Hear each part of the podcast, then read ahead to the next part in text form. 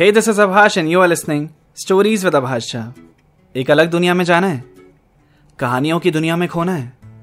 तो बिल्कुल सही जगह आए हो। पॉडकास्ट को फॉलो कर लो और बेल आइकन दबाना मत भूलना, जिससे जब भी कोई नया एपिसोड आए, आपको सबसे पहले उसकी नोटिफिकेशन मिल सके। मेरा यूट्यूब चैनल भी है। उसको भी सब्सक्राइब कर दो प्राइम अटैक्स और मुझसे इंस्टाग्राम पे कनेक्ट हो जाओ एट अभाष नाइनटीन अब चलते हैं अपनी कहानी की तरफ़। आज के एपिसोड की तरफ़।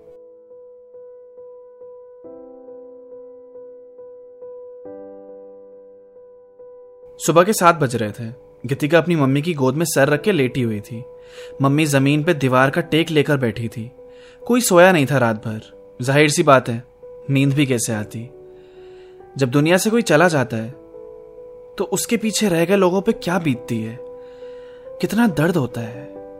जब सोचो कि अब ये इंसान तुम्हें कभी नहीं दिखने वाला। कल तक तुम्हारी ज़िंदगी का हिस्सा था। आज यादों का हिस्सा बन के रह गया है बस। कितनी बातें करनी थी, कितनी पूछनी थी, सब धरा का धरा रह गया। सारे प्लान सारे लोग, सारा पैसा, सारी दुनिया सब पीछे रह गया, सब छूट गया। तुम्हें भनक भी नहीं होती कि ये थी उनसे तुम्हारी आखिरी मुलाकात? उन्होंने आखिरी शब्द तुमसे ये कहा था। गीतिका भी यही सब सोचकर आँसू बहाए जा रही थी। मम्मी ने उसे बताया था कि कैसे अचानक ही उसके पापा को अटैक आया और कुछ मिनट्स में ही वो दुनिया से बहुत दूर चले गए। कुछ करने का टाइम भी नहीं मिला।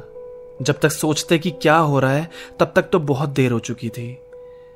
फिर मम्मी ने गीतिका को यह भी समझाया कि शायद अब वो सुकून से रह पाएँगे। यहाँ वैसे भी बहुत दर्द में थे। बिस्तर पे पड़े पड़े थक चुके थे ज़िंदगी से। इतनी बार हॉस्पिटल आना जाना दवाइयाँ, परेशान तो हो गए थे।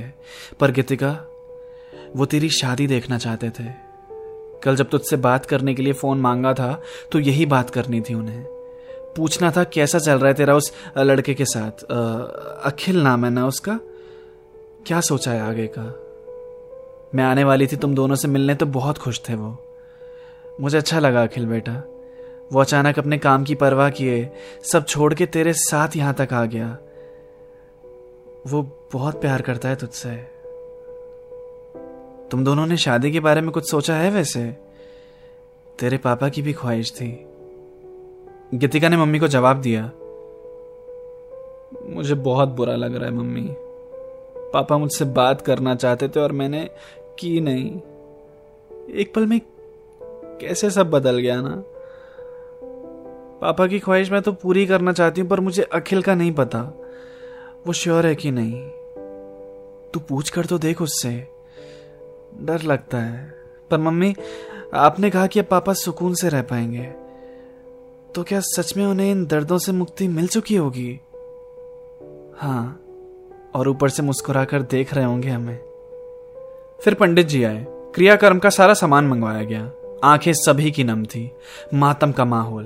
और फिर क्रियाकर्म हो जाने के बाद गीतिका, उसकी मम्मी और अखिल एक कमरे में शांति से बैठे हुए थे। कप में चाय पड़ी पड़ी ठंडी हो रही थी, पर कोई मुँह से उस कप को लगा नहीं रहा था। मम्मी ने बात शुरू करके कमरे में बनी शांति को तोड़ा। उन्होंने अखिल से कहा देखो बेटा, आपसे आज ही का तय किया था मिलने का, किस्मत ने कैसे करके आज ही के दिन मिला दिया। हाँ आंटी, वही ना। जो होना होता है, होता ही है। वैसे आप भी मुझे मम्मी कह के बुला सकते हो। मुझे अच्छा लगेगा। इतना सुनकर गीतिका ने मम्मी की तरफ़ देखा और अखिल ने आधी स्माइल करते हुए गीतिका को। बैठे बैठे शाम हो गई। सवा सात बजे दरवाजे पे नॉक हुआ। मम्मी उठकर दरवाज़ा खोलने गई। गीतिका और अखिल कमरे में बैठे हुए थे। मम्मी ने दरवाज़ा खोला। कंधे पे बैग लटकाए सान्या थी बाहर। मम्मी ने सान्या को देखकर कहा वो सान्या, आओ आओ। सान्या ने पैर छुए और अंदर बढ़ गई। वहाँ गीतिका ने अखिल से पूछा, मम्मी ने सान्या का नाम लिया ना? वो क्या कर रही है यहाँ पे? उसे किसने बताया? अखिल ने जवाब दिया कल ही वो तुम्हें कॉल कर रही थी तो तुम्हारा फ़ोन मैंने पिक किया था और मैंने ही बताया था उसे। तुम्हें क्या ज़रूरत थी अखिल उसे बताने की कुछ भी? गीतिका, वो फ्रेंड है हमारी और तुम्हारी बेस्ट फ्रेंड है। तुम ऐसे क्यों रिएक्ट कर रही हो? उसे तो पता होना ही चाहिए। मुझे नहीं चाहिए लोग। अकेले रहना है मुझे। गीतिका, क्या हो गया तुम्हें? वो कोई और नहीं, सान्या है।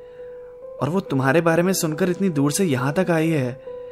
आई नो तुम्हारी हालत ठीक नहीं है बट वो तुम्हारे लिए ही आई है, गीतिका। पर मैंने तो नहीं बुलाया ना उसे अखिल वो क्यों आई है? सान्या को इधर पाकर तुम्हें अच्छा लगना चाहिए, पर पता नहीं तुम्हें बुरा क्यों लग रहा है। मैं थोड़ा शौक हो रहा हूँ तुम्हें ऐसे देखकर। सान्या ने गीतिका के रूम में एंटर किया। गीतिका ने सान्या को देखकर अपनी नज़रें घुमा ली। अखिल सान्या के पास गया और उससे कहा, अरे, हाय सान्या, आओ बैठो। सान्या बिस्तर पर बैठ गई जहाँ गीतिका और अखिल बैठे थे। सान्या ने गीतिका से पूछा, कैसी है तू? अखिल ने जैसे ही मुझे बताया, मुझसे रहा नहीं गया। मैं तुझसे मिलना चाहती थी तो बस आ गई। गीतिका ने थोड़ा चिढ़ते हुए सान्या को जवाब दिया, पर तेरी भी तो मम्मी की तबीयत खराब थी ना? तो तुझे नहीं लगता तुझे उनके पास ही रहना चाहिए था? यहाँ और सब हैं ही? सान्या को कुछ अजीब लगा गीतिका को ऐसे बात करते हुए सुनकर। उसने गीतिका से बोला बट इस मोमेंट में मैं तेरे साथ होना चाहती हूँ। तो आ गई। और कुछ नहीं सोचा मैंने। फिर गीतिका की मम्मी ने रूम में एंटर किया और उन सबसे कहा, डिनर के लिए आ जाना। सुबह से कुछ नहीं खाया किसी ने। खा लो। तभी गीतिका ने कहा, मन नहीं कर रहा मम्मी। मुझे मत देना। साना ने बोला, थोड़ा सा खा ले यार।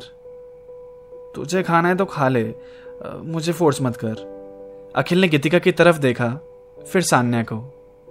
डिनर के वक्त सान्या और अखिल साथ बैठे हुए थे।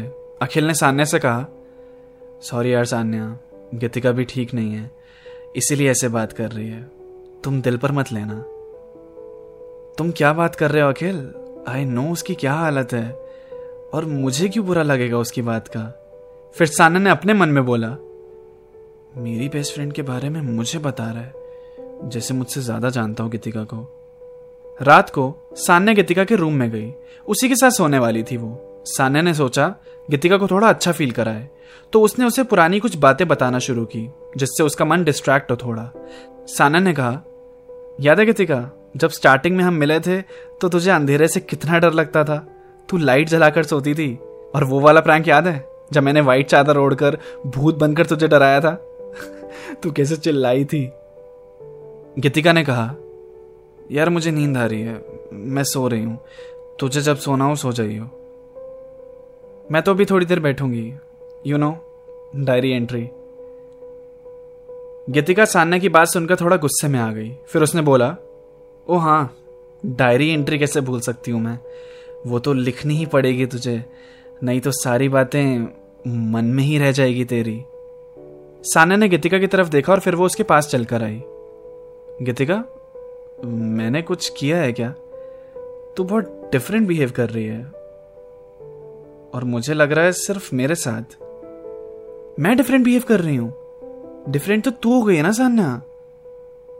गीतिका, तू बहुत स्ट्रेस में है। आई अंडरस्टैंड सो जा। तू झूठी है, सान्या।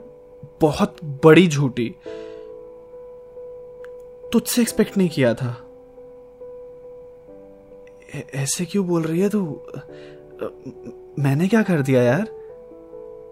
मुझसे झूठ बोला। कितनी बातें छुपाई। Best friend. ये बेस्ट फ्रेंड है तू। गीतिका को सुनकर सान्या सहम सी गई। उसने सोचा, ये क्या बोल रही है ये? इसको कैसे पता चला?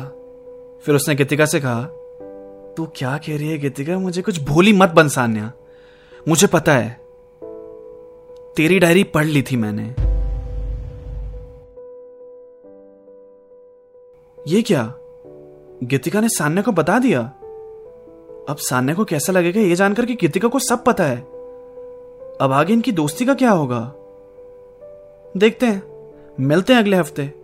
तब तक मुझे इंस्टाग्राम पे फॉलो कर लो एट अभाष नाइनटीन वहाँ स्टोरीज के थ्रू मैं सारी अपडेट्स देता रहता हूँ, आने वाले एपिसोड्स के बारे में। और यूट्यूब पे चैनल सब्सक्राइब कर लो राइम अटैक्स और सुनते तो रहना ही है सबको।